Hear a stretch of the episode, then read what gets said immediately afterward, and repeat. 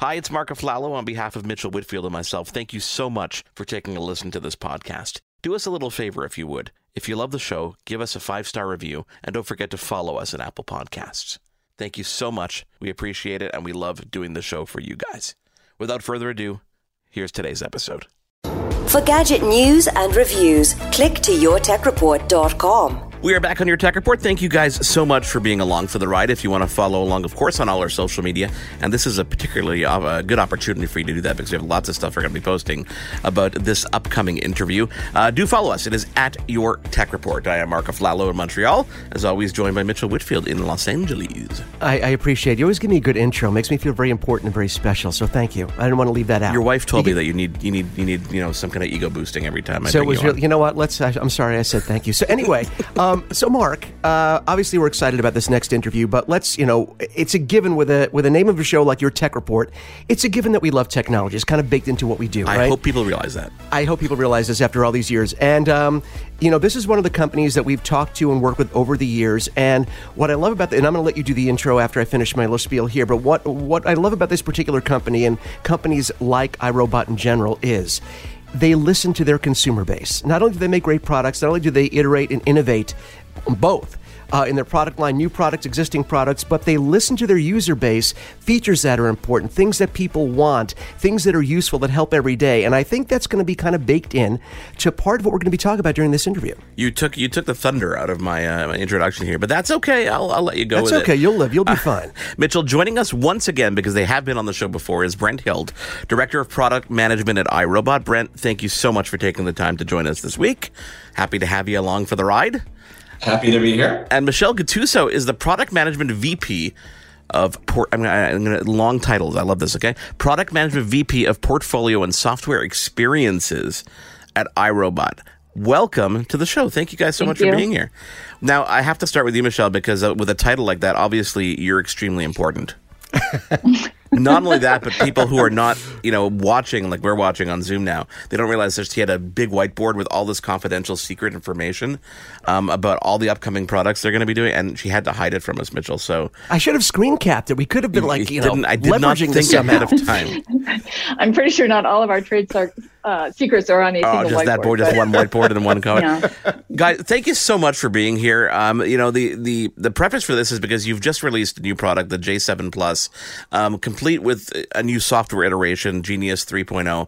Um, before we dive into the product specific stuff, can one of you give me the background or give our audience who are just meeting you for the first time, because this is, you know, speed dating, um, uh, what you guys do at iRobot, where everything started and how we kind of fast forward to where we are today? Sure, I can give you kind of a high level overview. I mean, uh, you know, iRobot was originally founded back in, uh, I believe it was 1990 by uh, a handful of MIT roboticists. Really, the vision was making practical robots a reality. And in the in the first, I guess, 10 years or so, we really kind of focused on a couple specific areas like space, defense, and industrial. Um, but it wasn't until 2002 where we really entered kind of the, the consumer space with the product that everyone knows and loves, and that is the Roomba. And uh, you know, 2002 was the first time we introduced what we consider the, uh, I guess people consider the the random bounce robot. So basically, you get it, it kind of uh, deterministically navigates throughout your home. But then in 2015, we introduced our, our first uh, systematically cleaning robot. So basically, this was a robot that would clean in ranks, just like you would clean your home. And we've continued to launch new innovations, new products uh, um, since then, uh, up until the Roomba J7, which just came out uh, last month, which is our kind of creme de la creme of, of intelligent and uh, smart robotic vacuum cleaners. And you know what? I, um, don't worry, Mark. I'm going to jump in right here. Don't you worry. I'm here I'm for you. I'm here. you. I know you're pointing at me with a delayed point. That's totally okay. We're not going to fight in front of our friends. You're embarrassing me in front of our new friends. Uh, and Michelle, I want to talk to you about this. About you know following up on what Brent said because and Mark and I have talked about this ad nauseum on the show about making great products, which you guys obviously do. Is is part one, but you can have the most wonderful. We just talked about this on an interview the other day. You can have the most amazing, technically advanced product that does amazing things, but without the software behind it, without the software to drive it, and something you can update frequently to take advantage of new features without even adding to the hardware, then there's nothing. And you guys have been on the cutting edge of software just as much as you have on the side, hardware side, correct? we're definitely transitioning um, to do both. It's, it's the combination of hardware and software together. Um, but to answer your question directly, yes, we are becoming more consumer focused. Um, before, people who uh, purchased robots in the beginning where tech enthusiasts, really enjoyed this, and they're becoming more mainstream. And so we are really looking forward to what are people wanting to do with them? How do they use them? A lot of people are still kind of intimidated by them, or they think they're like every other vacuum, and they're a little bit different. So we're just walking them through the path in their journey a little bit faster. And I'd imagine there that you know you guys work together because when there are problems to be solved, when there are new features to be added, when there's feedback from a customer base, the the software and the hardware team must come together and say, okay, is this something that we can address through software? Must we address this through hardware? Do we wait for the next generation? So those you guys have to work together in order to iterate and then of course to innovate with new products as well. Yeah, we absolutely, absolutely we have to to work together. I think one of the coolest things that we do though is because uh, you know, we can't always predict the future in terms of what amazing digital features Michelle's group will come up with. from, so from a hardware side, we actually kind of built in some overhead to our robots. So oh, that way, you know, the robot you buy on day one will look very different two years two years from then because there'll be constant updates these genius updates that michelle's group is making and, and pushing to the robots to really just increase its intelligence make sure it's always learning and has really kind of you know quality of life features that our, our customers demand they're getting more intelligent over time. Yes. Correct me if I'm wrong, but I feel like Roomba has a has a, a, almost a cult following. I feel like you know someone told me about it. It wasn't necessarily that I through through you know my connections in media that I learned about Roomba for the first time, and then once I experienced it, I started talking and raving about it to other people, and it kind of went on like that, and that's how the word of mouth really really projected. Um, is that is that a fair assessment that it's got this cult following? Because obviously you market, et cetera, et cetera. You're trying to get the product out there. But I feel like people who have and who have experienced Roomba are extremely passionate about it. Uh, I definitely think so. It has a, it has a bit of a cult following, especially like early days um, it, a lot of word of mouth, I think, helps sell and and convince other people that that the robot vacuum cleaner could actually replace their traditional upright vacuum cleaner. But of course, we see it in all the fun things, you know, whether they're memes on the internet or even just looking at the names that people come up with the robots. Right? It's it's never just. I mean, sure, there are a few people that just call it Roomba, but people get awfully creative with what they call it because to them, it's no longer just a robot. It's it's something that's actually part of the family. I was going to say that it takes, I don't want to say pet because they're not pets, of course. They're, they're functional pieces of our lives, but there is that sort of feeling of, oh, it's a part of the family. Now, do you, do you guys remember, and I guess I can ask Michelle this because I don't want, I don't want to you guys to be, I'll jump in, I'll jump in. So Michelle, for you, was there a moment because there are certain products and certain technologies that people go, oh, that's cute. That's a great you know, idea of con- a concept that we think could work in the future. Oh, what a cool idea. Yeah, that's a great idea. But was there a moment when the Roomba trans transitioned from, oh, what a cute idea. That's really cute. That, you know, the va- vacuums while you're not home to, oh my God, it's a vacuum that vacuums when you're not at home where people realized where they got it. And then people were all in. Do you remember that transitional moment where people were like, okay, this isn't just something that's cute. This is something I have to have. Yeah, I think we were definitely on that path. Um, but COVID definitely um, accelerated that for us. People spending more time in their homes, they didn't have the same luxury of cleaning services, and they realized their homes need to be cleaned more often, and they didn't simply have the time to do it. So I think the combination of people being at home more often and wanting more freedom to do other things has really accelerated our growth with consumers. So it's as Brent was alluding to, it's it's been pretty exciting just seeing the transition where people do call them Roombas, and the the brand is recognized for that. And you know hopefully we're we're standing up to that and continuing to drive that innovation as we we go forward.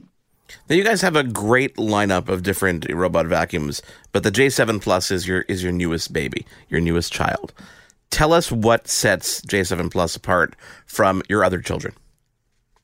Um, so, you know, from my perspective, I've worked on this program for, for a couple of years. So the it, it's really um, an incredibly advanced robotic vacuum cleaner. You know, of course, it, it it cleans your home exceptionally well, whether you have hard floors, carpets, rugs, any sort of surface as far as that's concerned. But I think what really makes it uh, just so amazing is the intelligence. We have now for the first time we've taken the camera that's traditionally been on top of the robot that's used to navigate we've taken it and put it in the front and by doing that, now we can see kind of things directly in front of the robot.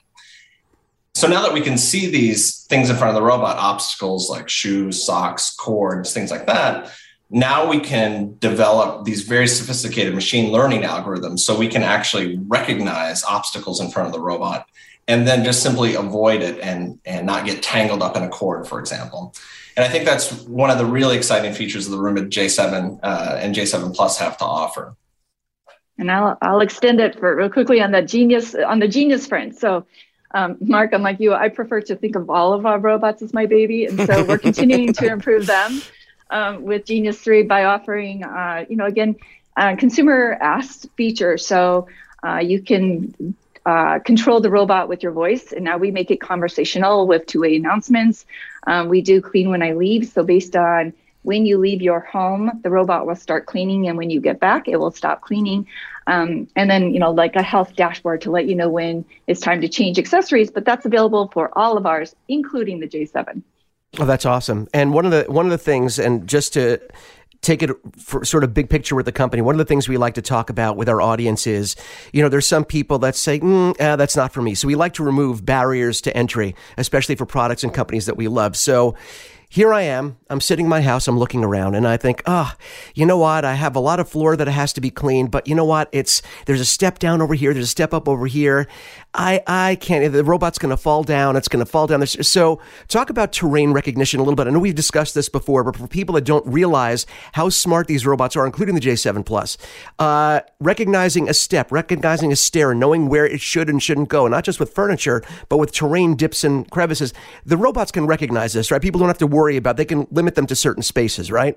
Yeah, absolutely. So, I mean, like, uh, not just Roomba J7, actually, our entire Roomba lineup, uh, we have the ability to kind of recognize what we call uh, pits or something where the where the robot could potentially fall down. So we actually have sensors uh, scattered all the all the way around the robot in, in kind of all directions. So that way, as we approach a, a drop off, like uh, like a stair step down, something like that, uh, we just we recognize that there's nothing in front of it, there's no space in front of it, and so it just backs up and keeps on cleaning. So this is something that's automatic and exists in all of our products. But the new feature on, on, on that we've just announced is one that really go. excites me. I can't believe Mitchell. I never told you this story, but um, you know, okay, here we people go. People with small animals, yeah, some of which may or may not be domesticated to go outside. For example, mm. mine, because or have you know, moments or have senior moments. moments. Oh, yes, senior or moments senior happen, moments. You know, yeah. Um, but not only limited to animals because there are uh, oftentimes that there are many obstacles that fall on the ground charging cables uh, you know wall adapters who knows what it is that might be important um, yeah earbuds that's right yeah. exactly earbuds airpods i mean how much money do we spend on these these small devices that we definitely don't want to suddenly disappear these are are suddenly now detectable or you know can be trained to be detected by by these robots. Explain to us where these features came from like especially the the, the poop feature which we'll talk about uh, but where, where that feature came from. So where it comes from with the J7 Plus is uh, so what we've done is we've actually created these machine learning algorithms, and and the way you create algorithms just at a, at a high level is we take millions of pictures of different things. Because you can imagine uh, you know like for cords for example how many different permutations or possibility uh, possible combinations of cords. There's long cords short cords different colors different shapes sizes. So we take literally millions of images of all these different obstacles and then we factor it into these algorithms so we can identify recognize and then avoid.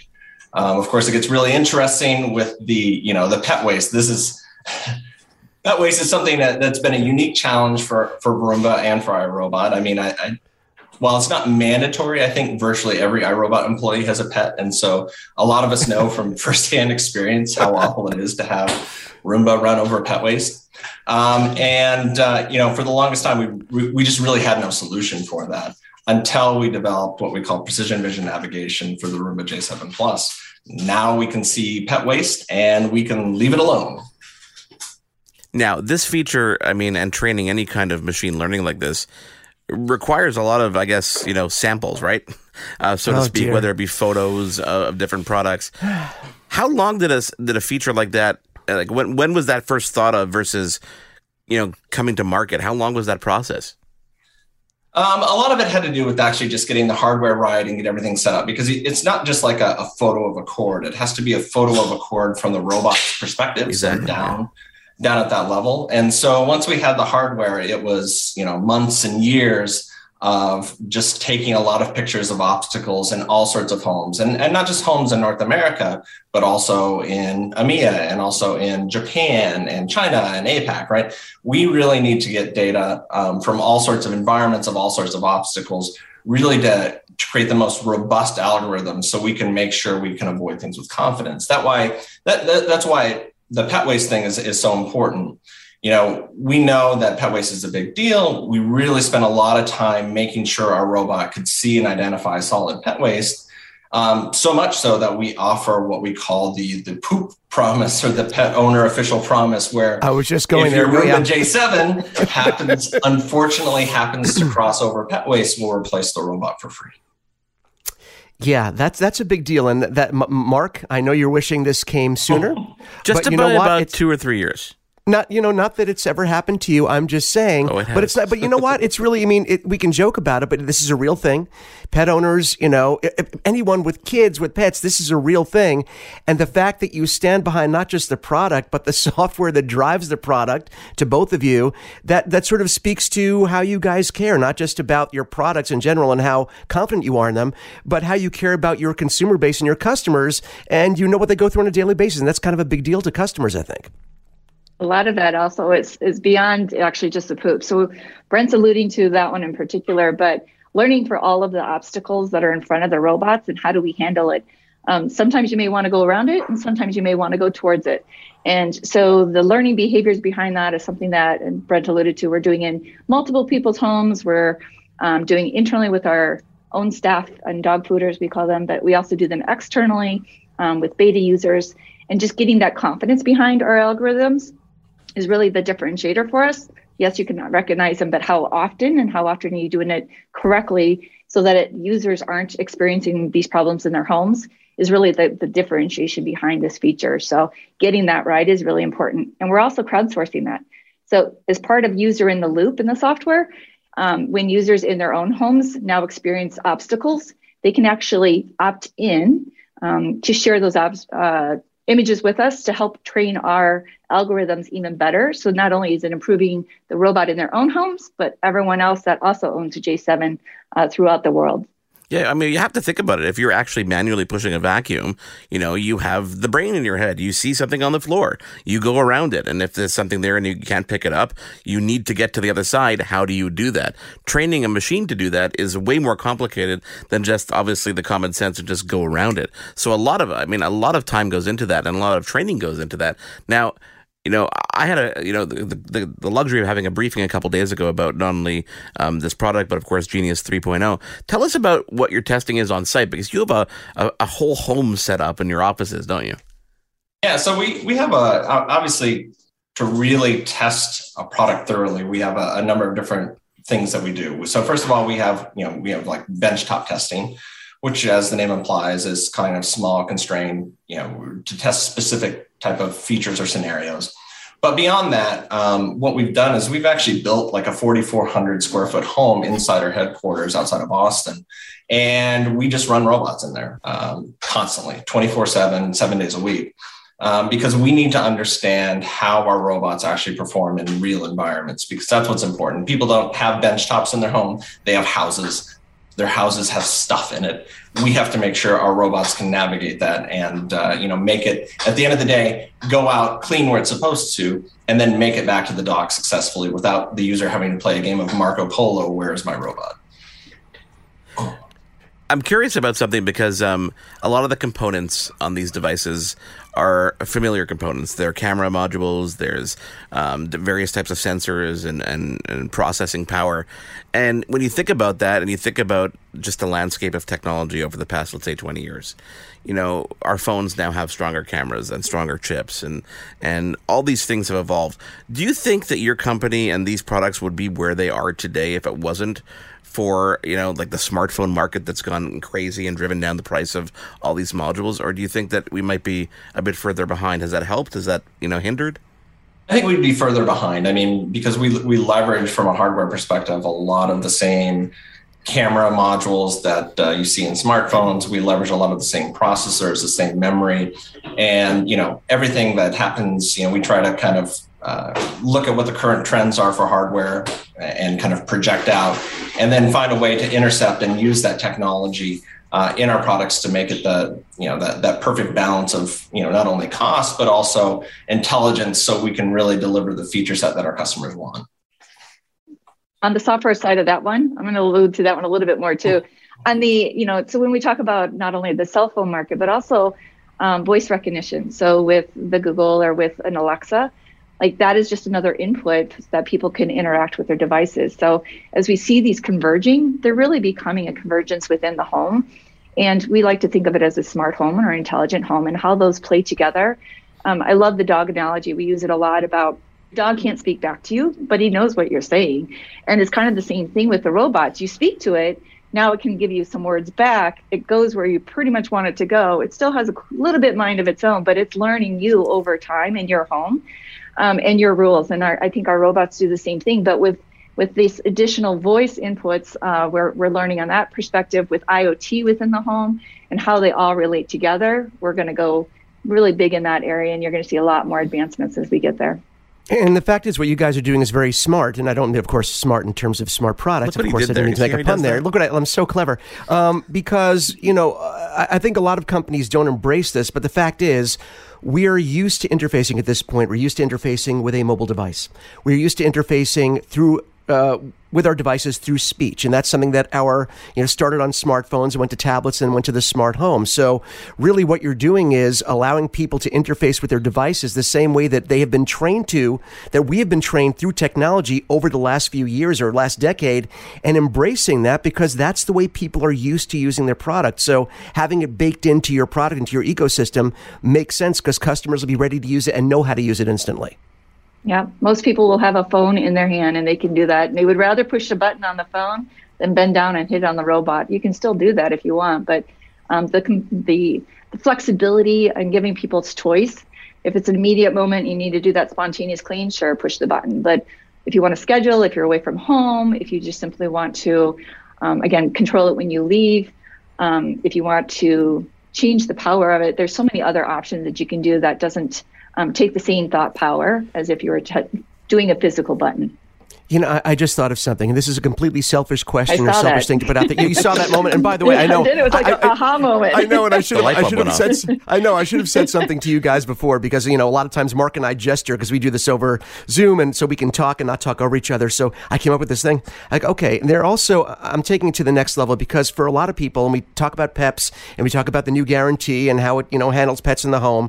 A lot of pets go crazy with a traditional vacuum. Okay, my dog, I've had her since she was nine weeks. There was never an incident. She was never abused by a vacuum, but somehow when that her eyes light up and she must have the vacuum. Now, I'm wondering since I've never had a Roomba in my home. Don't feel bad for me. I'm no, I'm just putting it out there. Just I told you there'd be a shameless moment, and here it is.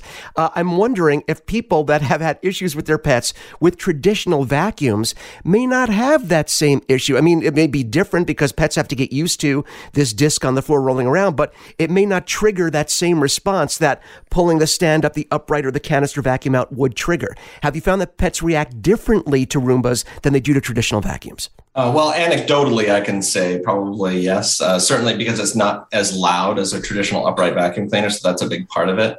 But uh, you know, you're, you're, you're kind of tapped into internet culture. You've seen the number of cats riding on top of Roombas, so uh, you're not going to see that with your conventional upright vacuum cleaner. I just thought of a perfect feature, just some cat grips for the top of the Roomba, maybe some, you know, like riding posts like we do on our bikes so that, you know, you can just really equip it. them for, for that yeah. ride for the dog. I like that. I think that's a really good idea. You know, you, you talked about all the smarts that are on board. Um, and, and we talked about how you can control this with various smart home, you know, hubs, whether it be, you know, your Amazon Echoes, your Google Homes, maybe one day HomeKit. um, by the way, there is a workaround. I have that going. Um, but, um, you know, there's so much intelligence there, and I'm wondering if you see people leaning towards one versus the other in terms of using what you've built in on the apps versus the things that you can do with those integrations. Because as you said, you can program it and say, okay, when I'm not in the house, you know, you can use the geo fence option. When everybody's lived, left the house, you can turn it on. But you can also use all of those features that are built in some of the smart home stuff as well, not only voice control, but proximity and location.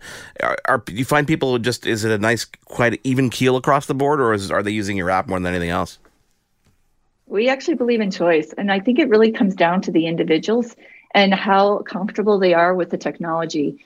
Um, the other moment I mentioned is the spare in the moment. Um, spontaneous cleans are really driven um, by voice. So if you're standing in the kitchen, you just spilled something on the floor and you need them to come quickly vacuum up all the, the flour, that's typically done by voice. Um, most people are still scheduling. Uh, and what's unique to iRobot is you can schedule um, multiple times per day and you can schedule by by room or by zone. So if you want to simply clean in front of the sofa and not the entire living room, we can do that as well. So it's really about the individuals and how they clean. We still have those we call them weekend warriors who like to clean the entire house on the weekend and they're there and they're doing it and they're watching their robots and then you have the people who are literally cleaning every single day that have the pets and the shedding dogs um, that are just doing mainly the bedrooms and the kitchens where the dogs hang out. So it's really about choice, and that's what kind of makes us different with Genius is to make sure that all of that functionality is easily integrated into our app. So the, the Alexa or Google commands you talked about are directly into our app. You don't have to go to their app. So it's it's really this fully integrated um, experience for consumers. Guys, I know we're tight on time. I've got one more question for you, and that is, um, you know, there's so many different types of users out there, and uh, one of the users that we talk about a lot are people with disabilities. And there's oftentimes where I bring up this this topic in conversation, and a lot of the companies or some of the companies aren't even necessarily aiming that direction. They're like, oh my God, I didn't realize. Of course, this is great for someone who's blind because they can't go pick up that mess. They don't know it's there and they can control it with their voice. So they don't have to worry about putting something away or bringing it out when needed. I'm curious if, you know, that conversation about obviously inclusion and disability comes up often um, or if it's something that's just, a, you know, an added benefit of obviously what this is designed to do. So I can speak to it from like from a hardware side hardware side, we absolutely do consider that sort of thing. We, we really try to have very intuitive industrial design for our products. So if you take a look at the J7 Plus, there's just a single button. That's all you have to press to actually use it. Um, but also like the clean base. The clean base is, you know, what we're trying to do is we're trying to drive autonomy. We're trying to drive it so the robot goes out, cleans, comes back, and then you don't have to empty the bin. In fact, the clean base empties the bin of the robot for you so you don't have to worry about it for upwards of 60 days. So there's certainly that component on the robot side. It's just trying to make the industrial design as clean and as intuitive as possible um, so anyone can use it whether it's you know a 20 year old computer programmer or my retired mother. Anyone can equally use it. On the software side i know michelle has done some other things as well that she can speak to in more detail. Yeah primarily on uh, we were relying on voice. And we we hear this a lot is it's just easier to command because then you don't even have to look at it. But again giving choice back uh, you mentioned the app and it is difficult for seeing impaired um, to look at it. Uh, we have a partnership right now with um, perkins access which is a school for the blind. Um, and they are helping us um, prioritize and redesign our app a bit to make it more functional um, for them in their in their reading use cases uh, so that they know where the priority functions are for example. So it's absolutely something that we're looking at um, again driving more towards this so that everybody can enjoy this wonderful technology Michelle Brent, um, thank you so much for taking the time to join us. I honestly feel like we're just scratching the surface because not only do you have the J series, you've got the I series, you've got the, the S series, you've got, I mean, coding robots, um, the mops. The, we could probably talk for hours about this, which just gives us another excuse to have you back on the show. we love that. There's even some fun surprises coming here for the holidays. Oh, so I love it. I love it. Okay, we are gonna have to get. Yeah, awesome. We're gonna have to get that taken care of. Uh, guys, thank you so much for taking the time to join us. You've been tuned in to Your Tech Report. Join us again next week for another edition. And be sure to follow Your Tech Report online. Email us contact at yourtechreport.com. Follow us on Twitter at Your Tech Report. Like us on facebook.com slash Your Tech Report for the latest in breaking tech news and reviews. yourtechreport.com.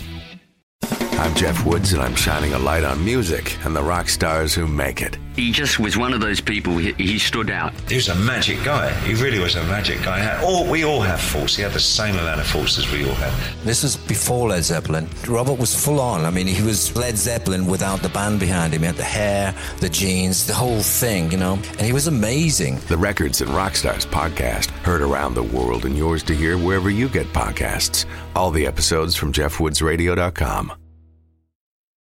Hi, I'm Mercedes Nicoll, four time Winter Olympian and host of Dropping In, a podcast with Mercedes. This is a podcast where I interview a bunch of different people. I get the good, the bad, and the ugly, as well as I share my stories along the way. Now you can drop in at droppingin.com or subscribe on Apple, Spotify, and YouTube. I'll see you soon.